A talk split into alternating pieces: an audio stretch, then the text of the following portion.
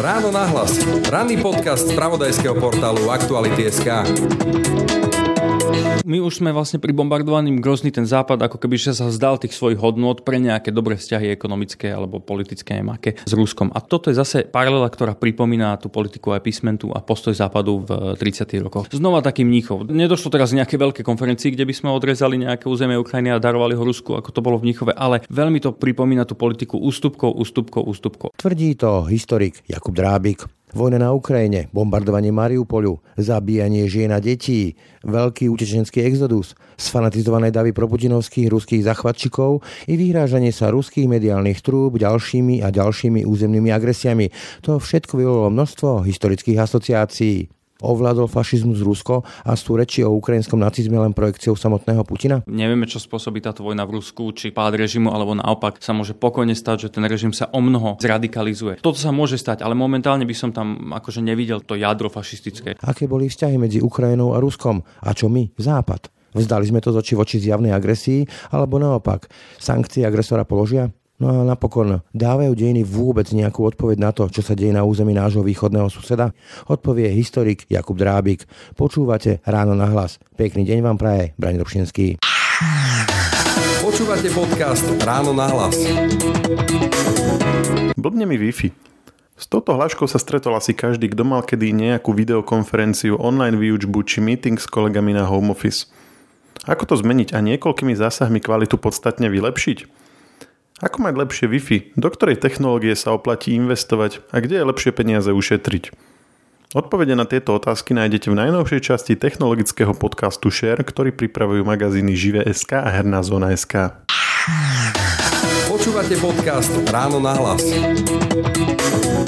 Na Ukrajine zúri vojna, bola prepadnutá Ruskom a začali sa objavovať mnoho paraliel z minulosti samozrejme od Mnichovskej konferencie cez e, tú asi najobľúbenejšiu Putin ako nový Hitler. Na týchto historických paralelách budeme hovoriť e, teraz s historikom Jakubom Drábikom. Dobré ránko, prajem. Asi budeme týkať, keďže sa poznáme. Putin ako nový Hitler. Natíska sa táto paralela, tebe sa ale veľmi nepáči. Ako to vidíš, túto paralelu? Mne sa všeobecne nepáči ako keby tieto paralely s históriou, pretože majú len veľmi obmedzenú výpovednú hodnotu. A samozrejme je užitočné to robiť a aj to k tomu tak ako keby že ťahá, zároveň propagandisticky, alebo keď máme nejakú informačnú vojnu, je to veľmi ako keby že lákavé k tomu klesnúť, aby sme, aby sme si vedeli predstaviť obliehanie Mariupolu ako obliehanie Leningradu, že proste všetci z učebníc, kníh poznáme tie hrozy v tom Leningrade, tak aby sme si vedeli nejakým spôsobom predstaviť, čo asi môžu prežívať ľudia v Mariupole. Čiže na tieto veci je to, je to fajn, ale zároveň ako keby, ak máme z týchto paralel vyvodzovať nejaké závery alebo robiť politiky na základe týchto, myslím si, že toto nie je najlepšia vec. A podobne porovnanie Putina s Hitlerom, samozrejme, veľa vecí by sme našli, ktoré sú že podobné, tá expanzívna politika, to tlačenie na nejaký vyhrotený ultranacionalizmus, zároveň propaganda, ako keby, že je veľmi podobná využívanie dezinformácií, snaha podplácať alebo nejakým spôsobom,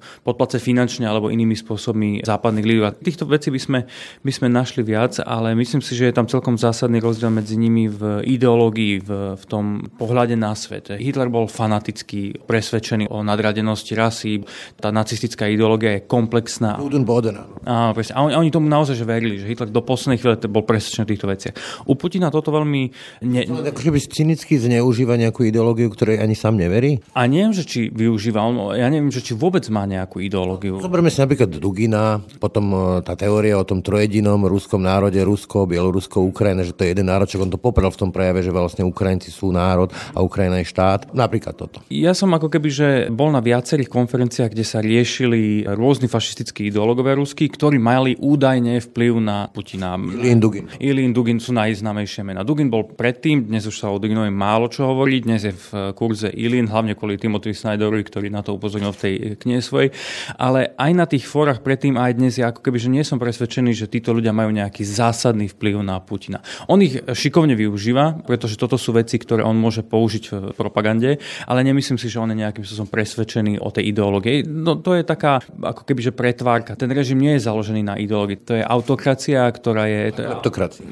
Ako autokracia, že proste... Ale, ale tam je taká zaujímavosť, e, čo som čítal a objavuje sa to u politikov, ktorí s ním rokovali, objavujú sa tu u viacerých renomovaných analytikov z zhodne, že Putin strašne rád historizuje. Že robí doslova prednášky tým partnerom, s ktorými rokuje z histórie, ale že ju veľmi, veľmi krúti, zneužíva a že vlastne nerozumie. No jasné, toto je ako keby, že by som povedal až také typické pre takýto typ diktatúr alebo autokracií, že oni svoju legitimitu ťahajú práve z histórie a z toho, že on, čo hovorí tým bežným Rusom, že Rusko je veľké, Rusko bolo veľké. vždy bolo veľké a že on len potrebuje vrátiť ako keby, že to Rusko na tú medzinárodnú, do silnej medzinárodnej pozície tam, kde patrí, ako veľký, veľký hráč, veľká krajina. A toto ako keby, že na to sa vracia do histórie k Petrovi Veľkému, k, k Sovietskému zväzu a tak ďalej. Ale ja toto nepovažujem úplne za nejaké ideologické presvedčenie. Toto je zneužívanie histórie na to, aby e, legitimizoval svoje kroky. Nej? Nevidím to ako u Hitlera to presvedčenie proste, že musí vzniknúť e,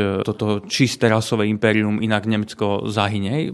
Putin využíva nacionalizmus a snaží sa ako keby, že nejakým spôsobom budovať, expandovať to Rusko a vrátiť mu tú pozíciu, ktorú on si myslí, že by malo mať. Ale ja v tom nevidím nejaký, nejaký ako keby, že ideológiu skutočnú. To je proste autokratická kleptokracia, kde... Proste hľadajú dôvody, ako pred ľudom to ospravedlniť. Veľmi nerad psychologizujem, lebo to sa dá ľahko zneužiť, ale možno veľa ľudí pripodobňuje Putina k tomu Hitlerovi kvôli tomu, že pôsobí to, čo robí šialene. Naozaj toto prekvapilo vlastne aj všetkých možných analytikov. Takáto šialená agresia, hovorilo sa o tom, že obsadí Luhansk, Donetsk, ale nerozpúta takúto vojnu. Dnes tu panujú obavy, že či nesiahne po taktických nukleárnych zbraniach a nikto si nie je istý, či to naozaj neurobí, či v tej miere toho šialenstva. Niečo ako z toho filmu Intergang, teda pád, kde ten Hitler v tom bunkri presúval neexistujúce armády a sníval veľký sen o tom, ako to vyhrá, hoci prehrával. Samozrejme ťažko hovoriť Putinovi do hlavy nevidíme a ani analytici, čo som pozeral pozeral viacerých ako kebyže psychológov, ktorí sa snažili nejakým spôsobom odborne. Sú bezradní, nevedia. Ale ja by som to povedal takto. Každá diktatúra, to nie je len Hitler alebo akýkoľvek diktátor, proste, či už Mussolini, Kadafi alebo tak ďalej. Keď máte diktatúru, tak ten prísun informácií, ktoré máte, je od ľudí, ktorí ako keby... Diktátor má okolo seba nejaký tým poradcov, každý. Hej, logicky nikto nevládne, že sám. A títo ľudia zo začiatku asi donášajú nejaké ako keby, že normálne informácie, pravdu. Ale on nechce byť konf- nikto nechce byť konfrontovaný konfrontovaní s pravdou, ktorá je nepríjemná. Čiže všetci máme prirodzene tendenciu počúvať ľudí, ktorí nám hovoria to, čo chceme počuť. A toto sa stáva diktátorom, že ako keby nemajú ten systém nejakých inštitucionálnych zábran, čo Putin povie, alebo akýkoľvek diktátor povie, to platí a oni sú o sebe presvedčení, že majú pravdu, lebo oni vedia, ako veci majú byť. Odrezané od pravdivých informácií, ale to sa mi natiská to povestné slovné spojenie, ktoré poznáme na Slovensku asi každý, že Potemkinové dediny. Aj francúzskí diplomati alebo jezuiti ešte v 18. 19. storočí, ktorí boli v Rusku, Rusku, tak Rusko opisovali tak, že v Rusku je kultúra lži. Že tam sa smerom hore proste klame. My si to zo socializmu pamätáme, že plníme plán na 105%, všetci sme vedeli, že ho neplníme, ale ten šéf to chcel počuť a ten ešte väčší šéf to chcel počuť. Čiže môže toto byť taký jeden z dôvodov, že ten Putin je úplne že odrezaný od toho reálneho stavu veci. Myslel si, že má úžasnú armádu, najlepšiu na svete. Dneska ukazuje, že je druhá najlepšia na Ukrajine a že ekonomika šlape, že ho sankcie nepoškodia a podobne. Toto by som som ja ako keby, že upodozrieval, lebo som neviem, aká je skutočnosť, ale upodozrieval by som, že toto je, čo sa stalo.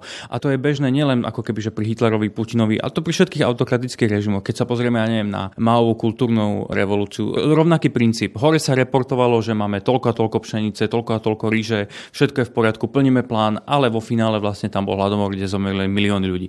A toto sa pravdepodobne stalo aj Putinovi, veď dnes už vieme, že on plánoval troj, štvorňovú kampaň Blitzkrieg a vôbec mu to nevyšlo. Pravdepodobne pravdepodobne práve kvôli tomu, že bol presvedčený, že tá jeho armáda je naozaj takto silná, že uveril tej svojej vlastnej propagande. A toto sa deje často v dejinách tým diktátorom. Vlastne, až by som povedal, že je to skoro až pravidlo tým diktátorom, že sa to deje. Predsa len ty sa zaoberáš fašizmom ako fenoménom. Určite si pozeral teraz tie lúžniky. Ten štadión, kde Putin v tej 12 tisíc eurovej bunde sprevádzaný rôznymi spevákmi, mne z toho až zamrazilo. Naozaj to sa natiskali tie paralely s jazdom NSDAP z 30 rokov z Norimberka. Dá sa povedať, že dnešné Rusko je fašistické? Určite nie, to by som určite nepovedal. Toto je ako keby, že my máme častokrát ten fašizmus asociovaný s takoutou estetikou, s nacizmom a vôbec aj s estetikou. Ako keby, že veľká súčasť fašizmu a neskôr aj komunizmu bolo taká estetizácia politiky. Symboly, vlajky, pochody, rôzne rituály, či už pochovávanie martírov alebo rôzne iné proste sviatky a podobne. Ale toto nie je ako keby, že podstata toho fašizmu. To je tak taká tá vonkajšia fasáda. A toto je to, čo Rusko má, je, že tá vonkajšia fasáda, tie idei o tom, že Rusko je proste baštou konzervativizmu, baštou kresťanstva, baštou morálnej morálky ako takej kresťanstva. Skočím do reči, aby som to uviedol do kontextu Kiril, vlastne ten hlavný pop, nazvime ho takto, ospravedlňoval tú inváziu pochodmi LGBT na skazenom západe, že to treba vykoreniť. No a to je všetko propaganda. To je tá dymová clona, ktorá je určená jednak doma, domácemu publiku, ktoré tiež asi nie úplne by súhlasilo s vojnou, keby vedelo, aká je skutočná pravda. Proste potrebuje nejakým spôsobom legitimizovať aj svoju moc, aj tu vysvetliť, prečo je vôbec na tej Ukrajine, prečo tam je konflikt, aj na udržanie takej, ako keby, že toho nacionalizmu, to pozúzanie toho nacionalizmu. Sfanatizovať ľudí. Sfanatizovať ľudí. Ale nemyslím si, že ako keby, že toto je dosť na to, aby sme mohli Rusko označiť za fašistický štát. Môj dobrý kolega mal taký status, ja som o tom aj písal, že kto nazýva Putina fašistom, vlastne uráža všetkých fašistov, pretože eh, nezrástol na fašistu. na fašistu, nemá tam ako keby, že tú ideológiu. Fašisti sú fanatici presvedčení o tých svojich ideách a ponúkajú ako keby, že ľuďom alternatívu voči nejakej pluralitnej demokracii, alternatívnu víziu sveta. Čo znamená tá alternatíva? Sme mali možnosť na dejepise sa to učíme, ale ponúkajú nejakú alternatívu. Rusko nemá ako keby keby, že alternatívu k demokracii. Putin aspoň tú fasádu demokracie udržiava aj v Rusku, že sú tam voľby. Vieme, aké sú, vieme, že sú zmanipulované, ale predstiera, že sú tam voľby, pretože on nemá alternatívu k tomu. Môže sa posunúť, e, sfašizovať sa, alebo je to naozaj kriminálny gang, ktorý len hľadá nejaké alibi a tak účelovo siaha do dejín, siaha do histórie a hľadá si nejaké paralely, ktoré by sa mu páčili? Určite sa môže. To sa môže stať v ktoromkoľvek režime, že sa časom môže sfašizovať a môže k tomu dojsť. Nevieme, čo spôsobí táto vojna v Rusku Rusku, či pád režimu, alebo naopak sa môže pokojne stať, že ten režim sa o mnoho ako keby, že e, ľudí a stvrdí zradikalizuje. Že proste toto sa môže stať, ale momentálne by som tam akože nevidel tú takú nejakú fašistickú, to jadro fašistické, že Rusko má fašistické a neonacistické strany, ale tie nemajú vplyv na tú najvyššiu politiku. Takisto ako ja by som akože nepreceňoval vplyv ľudí ako Dugin a Ilin. Ilin je fašistický ideológ, ale nemyslím si, že má nejaký zásadný vplyv na, na ten režim. Dá sa naozaj povedať, že je to proste jednoducho kriminálne kriminálny gang, ktorý sa len v tej histórii alebo v tých ideológiách účelovo vyberá nejaké alibi. Takto by som to nazval asi najskôr. Je to veľmi citlivá téma, aspoň teda pre mňa, ale naozaj už aj tomto sa hovorí, dokonca pán Rychecký z Česka o tom normálne hovoril verejne v televízii, že odstránenie Putina akýmkoľvek spôsobom. Že nejaký prevrat, atentát a neviem čo všetko. Keď sa venuješ tým dejinám, tak ja neviem, na Hitlera bolo niekoľko desiatok atentátov a všetky prežil. Čiže predstavať si, modelovať si nejaké tie scenáre, že tam niekto proste príde a dá ho dole v úvodzovkách, je asi veľmi naivné. Režimy tohto typu výnimočne sa stáva, aby boli zlikvidované zvnútra. Hitler do konca vojny absolútne kontroloval nemecké obyvateľstvo. Spočiatku propagandou, sociálnym inžinierstvom, ku koncu tvrdou represiou. Málo kedy sa stáva, a ja akože vidím malé šance na to, aby sa to stalo v Rusku. Ale tu je krásna historická paralela. Nemecký generálny štáb, tí najvýznamnejší generáli, v lete a septembri 1938, tesne pred Mnichovskou konferenciou, boli odhodlaní zhodiť Hitlera, zatknúť Goebbelsa, Geringa a ďalších. Ako náhle Hitler by vydal rozkaz na útok na Československo, oni boli presvedčení, že tú vojnu nemôžu vyhrať. Poznali kvalitu československých opevnení, ktoré pravdepodobne by ich boli prekonali, ale stalo by ich to neuveriteľné množstvo životov, technika a tak ďalej. Oni boli pripravení zhodiť toho Hitlera. Obávali sa, nemohli to veľmi robiť kvôli tomu, že on mal doma naozaj veľkú podporu. Hej. Že to obyvateľstvo 38. po Anšluse naozaj vo veľkej miere podporovalo Hitlera a jeho politiky. Ten prípad, keď vlastne to avizovali Britom, ale tí tomu neverili a tým, že ho nepodporili, vlastne to neurobili. Presne tak. A to je presne to, že nemohli využiť to, že by mali domácu podporu, pretože tá bola na strane Hitlera. Ich jediná šanca bola, že sa ich nejakým spôsobom podporí Západ. Lenže Západ to neurobil. Dohodli sa v Mníchove a to bola posledná, akože naozaj vážna možnosť, ako sa zbaviť Hitlera v Nemecku. Potom tie atentáty Stauffenbergov a ďalšie, samozrejme, ale to sú ako keby, že akcie nie jednotlivcov, ale veľmi malých skupín. Toto tesne pred Mníchovom bola väčšina nemeckého generálneho štábu a naozaj armáda mala silu na to, aby ovládla to Nemecko a prevzala moc v Nemecku.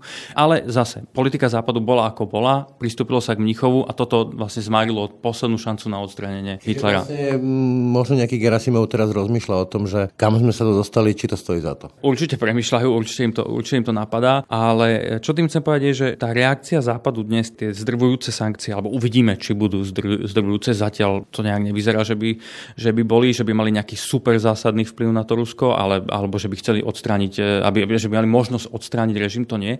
Ale ak by Západ reagoval o mnoho pevnejšie skôr, najmä tomu Krím je očividná, ako keby, že očiv, najočividnejšia téma, ale možno už skôr, keď sa bombardoval Grozný, keď e, Rusko Gruzinsko, Gruzinsko a tak ďalej. Tam tých... Sypu popol e, na hlavu mnohí západní politici, že už vtedy mali byť tie sankcie a jasne ukázať červené čiary západu, nie Putinové. Presne tak. A my už sme vlastne pri bombardovaní Grozný ten západ, ako keby že sa zdal tých svojich hodnot pre nejaké dobré vzťahy ekonomické alebo politické, neviem aké, s Ruskom. A toto je zase paralela, ktorá pripomína tú politiku aj písmentu a postoj západu v 30. rokoch. Kde Mnichov, boli znova taký mníchov. Nedošlo teraz nejaké veľké konferencii, kde by sme odrezali nejaké územie Ukrajiny a darovali ho Rusku, ako to bolo v Mníchove, ale veľmi to pripomína tú politiku ústupkov, ústupkov, ústupkov. A zároveň nie je to len ako keby že o politikoch, ale aj o verejnej mienke. Aj v 30. rokoch boli veľké časti vo všetkých krajinách Európy, veľké časti ľudí, ktorí boli presvedčení, že to, čo robí Hitler, je ako keby, že na to má nárok, že tie požiadavky Nemecka sú oprávnené, že má právo vyzbrojiť, že má právo ochraňovať nemecké menšiny v iných krajinách a tak ďalej. A títo ľudia mali zásadný vplyv na,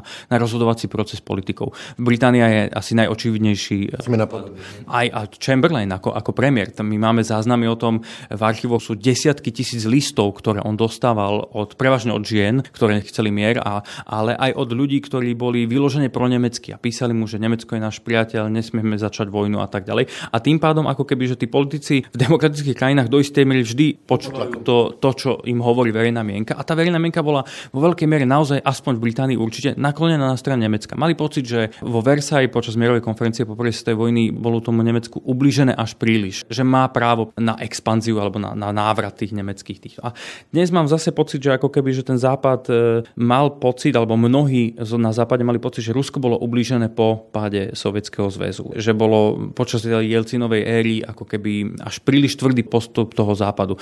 O tom môžeme diskutovať, samozrejme je to, je to proste otvorené diskusii, interpretácií, ale tak ako v 30. rokoch Západ ustupoval zo svojich hodnot na tom, na čom je založený, na hodnotách proste, tak toto robí aj teraz a vidíme, ako sa to nevypláca. Ustupovať agresorovi ako v osobnom živote, tak na medzinárodnej úrovni je vždy chybou. Lebo sa nezastaví. Keď sme pri tých paralelách, tak sankcie, bez toho, aby som ich akokoľvek spochybňoval, dokonca si myslím, že by mali byť tvrdšie dnes, v tejto chvíli. A mali by trvať aj potom, keby prišlo prímerie, pretože jednoducho nemôžeme legitimizovať územné zisky získané agresiou, ale Paralelou by mohol byť práve Prvá svetová vojna a Versajský mier ktorý, tá tvrdosť reparácií, ktoré dopadli na Nemecko, vygenerovali obrovskú infláciu, obrovskú chudobu a Hitlera. To sa chcem spýtať, či paralelou nie je to, že tie tvrdé sankcie môžu sfašizovať, alebo teda zradikalizovať to Rusko. Že Rusi povedia, že trpíme kvôli Západu a my ten Západ vytrestáme, keď budeme môcť. Neviem, či by som to porovnal s tým Versailles, lebo tam išlo o vojnové reparácie, ktoré naozaj vyvolali... Myslel som to mentalitou, že naozaj Nemci to cítili tak, že je to nespravodlivé. Čak napríklad boli akože jediní viníci, čo bolo smiešne. A dnes už vidíme tie motivy v Rusku, jak sa vám vyhrážajú tí všelijakí solovovia, že vy nás chcete vytrestať, tak zaparkujeme naše vlajky niekde v Berlíne, Paríži, Londýne. Je to pravda, no a Rusko má jadrové zbranie, čiže toto by mohlo byť nebezpečné. Na toto neviem úplne odpovedať, ale mne napadá iná ako keby že paralela. V 30. rokoch tiež sa skúšali sankcie. Taliansko, keď zautočilo na Etiópiu a Habeš v roku 1935, tak spoločnosť národov na ňo uvalila obrovské sankcie. Ale tie sankcie vlastne de facto nikto nedodržiaval. Myslím, že ak sa nemýlim, tak Československo bolo chvíľu jedinou krajinou, ktorá dodržiavala tie sankcie, pretože už chápala, že ďalšie na rade môže byť aj Československo. Ale e, Briti aj Francúzi, najväčšie západné veľmoci, sa dohodli pozadu s Talianskom, uzatvorili bilaterálne dohody a pokračovalo sa ďalej. Stačila jednoduchá vec, aby Briti zavreli Suezky prieplav, ktorý vtedy mali pod kontrolou a Mussolini by v, ta- v Etiópii skončil. Celá tá vojna by skončila. Ale nikdy to neurobili, pretože potrebovali z politických dôvodov udržať Taliansko v streskej fronte proti Nemecku, čo sa im už o rok na to rozpadlo, čiže to zase veľmi krátko zraká politika.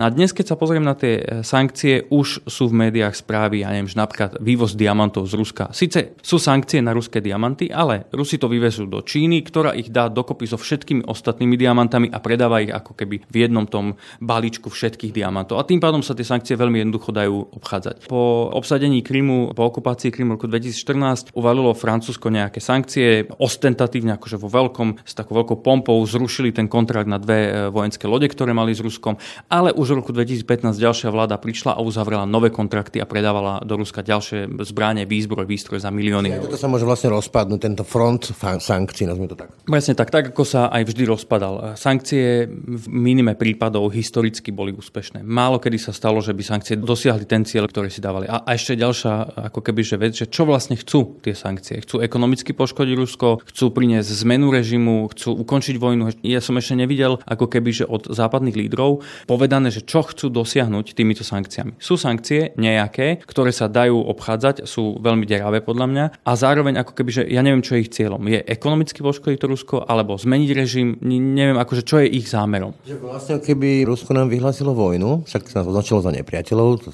krajiny Európskej únie, Amerika, aj my tam patríme. Sme teda vo vojne, fakticky teraz nehovorím právne, ale nedefinovali sme si ten vojnový cieľ nás, ako Európskej únie, tej koalície Spojených štátov, NATO a Európskej únie. Jediné, čo hovoríme neustále, je, že nechceme ísť do konfliktu s Ruskom. To je jediné, čo zaznieva z úst e, západných politikov, alebo čo ja teda z médií vidím. Neviem, že čo je vlastne našim cieľom týmito sankciami. No. Poďme teraz k tomu samotnému konfliktu. Tam je opäť sa historická paralela. On sa opakuje, toto sa dialo v 17. roku. Tiež Ukrajina vyhlásila nezávislosť, tam myslím bol Petľúre, alebo áno, a bolševici tam vtrhli a obsadili a dobili Kiev. Teda boli ešte úspešnejší než súčasný Putinov režim.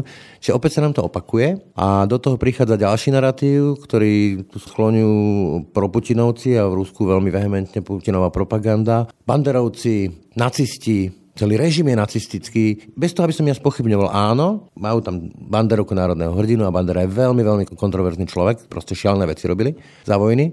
Sú tam aj tie prápory Azov, ktoré sa teda hlásia k SS a k takýmto šialeným veciam, ale označiť celý režim za nacistický, je to podľa teba legitimné? Myslím, že absolútne nie. Je to zase propaganda. A podľa mňa je smerovaná skôr dovnútra, do Ruska, na ruských občanov, než vonku. Rusko má historickú skúsenosť s nacizmom, ktorý viem, aká je, proste stalo tom desiatky miliónov miliónov životov Rusov a to sa tam buduje, sú tam pomníky, rituály, tie oslavy konca vojny, že Rus, priemerný bežný Rus vie, že ten nacizmus je jedno absolútne zlo a od mala je vychovaný k tomu, že... Niečo také ako, povedzme, že v stredoveku, že Satan, to bolo, a toto je synonymum Satana. Hej? Áno, v, to, v tomto zmysle. A legitimita ako keby, že toho režimu, aj vôbec po druhej svetovej obidva bloky ťažili svoju legitimitu z antifašizmu. Oba bloky tvrdili, že oni sú tí, ktorí porazili Hitlera. Ale samozrejme v Sovjetskom zväze to bolo o mnoho a vôbec v tom bloku východnom to bolo o mnoho silnejšie. Oni boli tí dobrí, ktorí porazili Hitlera. Čo je ako keby že legitímny prístup, ale toto využívať dnes sa využíva len kvôli tomu, že pre Rusa je jasné, že ten nacizmus je čosi zlé a keď označí Putin ukrajinský režim za nacistický, tak pre nich je to ako keby že jasná čierno-biela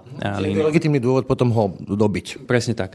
Ale označovať Zelenského za nacistu, ktorý je žid, žid má židovský pôvod a otvorene sa k tomu hlási a zároveň je demokraticky zvoleným politikom, je akože jeden z najslabších argumentov ruskej propagandy, čo za dekadu som počul. Tá ruská propaganda mala veľmi často argumenty, ktoré boli, nechcem povedať, že dobré, ale lákavé. Dávali trochu zmysel istej skupine ľudí. Ale toto tu, uvedomujem si, že dnes stále sú ľudia, ktorí tomu veria, tomuto narratívu, ale je to naozaj proste absurdný, absurdný narratív. A takisto, ako si hovoril, to isté e, hovorím aj ja. Samozrejme, Ukrajina má, má veľký problém s banderovcami a spôsobom, akým, akým sa nie je vyrovnaná so svojou minulosťou. Sú tam neonacistické skupiny určite, ale to platí pre každú krajinu. My keby sme to dali do kontextu, zase historicky, tak aj ten Bandera vychádzal, proste, alebo títo ľudia vychádzali zo skúseností hladomoru, ktorý tam Stalin zámerne proste nechal vykinožiť milióny ľudí, bolševického teroru. Čiže Snyder má vlastne knihu Krvavé územie, tam sa proste, tam sa to mastilo, to si nevieme predstaviť tú mieru hroz, ktoré sa tam diali. Jasné, ale to stále neslúži na ospravedlnenie toho, čo robil Bandera. Hej. Môžeme to týmto vysvetliť, môžeme to ako keby že pochopiť Samozrejme. ten jeho vývoj, ale neslúži to ako ospravedlenie. Čiže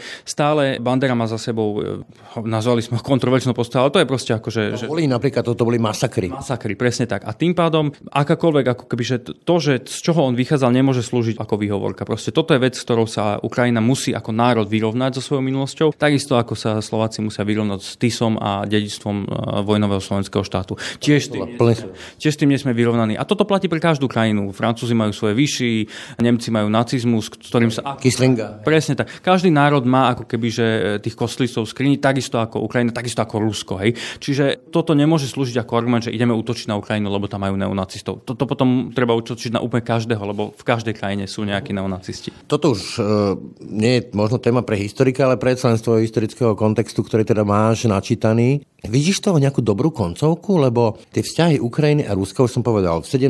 roku vojna. Bolševicko, ukrajinská. Teraz Putin napadol Ukrajinu. A keď to skončí aj mierom, lebo sa tu veľa takých malárovia kričia po miery, ktorí si predstavujú tak, že Ukrajina sa demilitarizuje, bude neutrálna a dostane nejaké garancie. No neviem, či by tam Briti išli bojovať za tú Ukrajinu a Američania a veriť Rusku. Môžu Ukrajinci po tomto všetkom veriť Rusku, že sa neposviecha a o 5 rokov, 6 rokov, 10 rokov, neviem, tú Ukrajinu znova nenapadne? Keď neuznávajú, keď Putin jasne, zreteľne povedal, Ukrajina je naša. To je ten trojediný ruský národ. Toto je veľmi komplikované. Ja, ja sa snažím byť ako keby že optimista a hovoriť optimistické veci. Vzťahy medzi Ukrajinou a Ruskom sú na veľmi dlhú dobu proste rozbité a toto naprávať bude že šialenstvo. Generačné veci. Bude generačné veci, ale medzi Nemeckom a Francúzskom takisto bola obrovská nenávisť. Od francúzsko-prúskej vojny 1871, potom prvá svetová vojna. Robili si veci, že si navzájom podpisovali miery. Vo Versailles bolo vyhlásené cisárstvo nemecké, takže tam podpísali potom mier.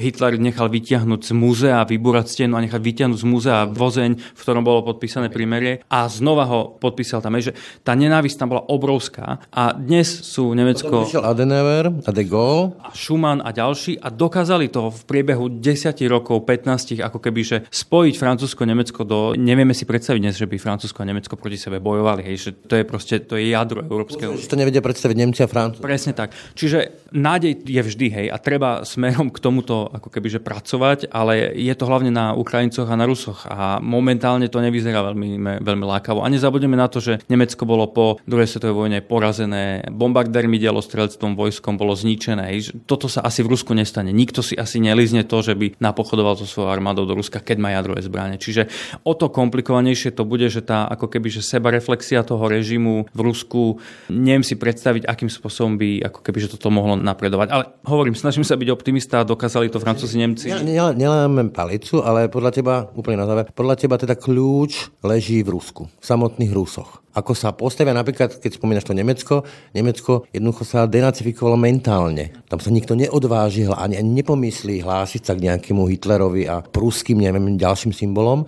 Pokiaľ toto Rusko neurobí, Rusi si to neuvedomia, neprecitnú, tak Stále je to otázne, hej? Obávam sa, že áno. V tomto konflikte je jasný agresor. Kým ešte sme sa bavili o nejakom Donecku, Luhansku, Kryme, tiež bolo jasné, že kto je za tým, ale stále to nebola vojenská agresia. Teraz je to vojenská agresia. Tu ako keby, že a mňa sa aj pýtajú, že čo historici, či to budú nejakým spôsobom reinterpretovať v budúcnosti, či budú nejaké iné pohľady. Určite budú, ale kto prvý vystrelil, to je agresor. Čiže teraz je momentálne loptička na strane Ruska. Oni sú tí, ktorí začali túto vojnu. Oni musia nejakým spôsobom na toto reflektovať. Toľko historik Jakub Drabík, ďakujem ti za rozhovor. Ďakujem aj ja za pozvanie. Ráno nahlas. Ranný podcast z pravodajského portálu Aktuality.sk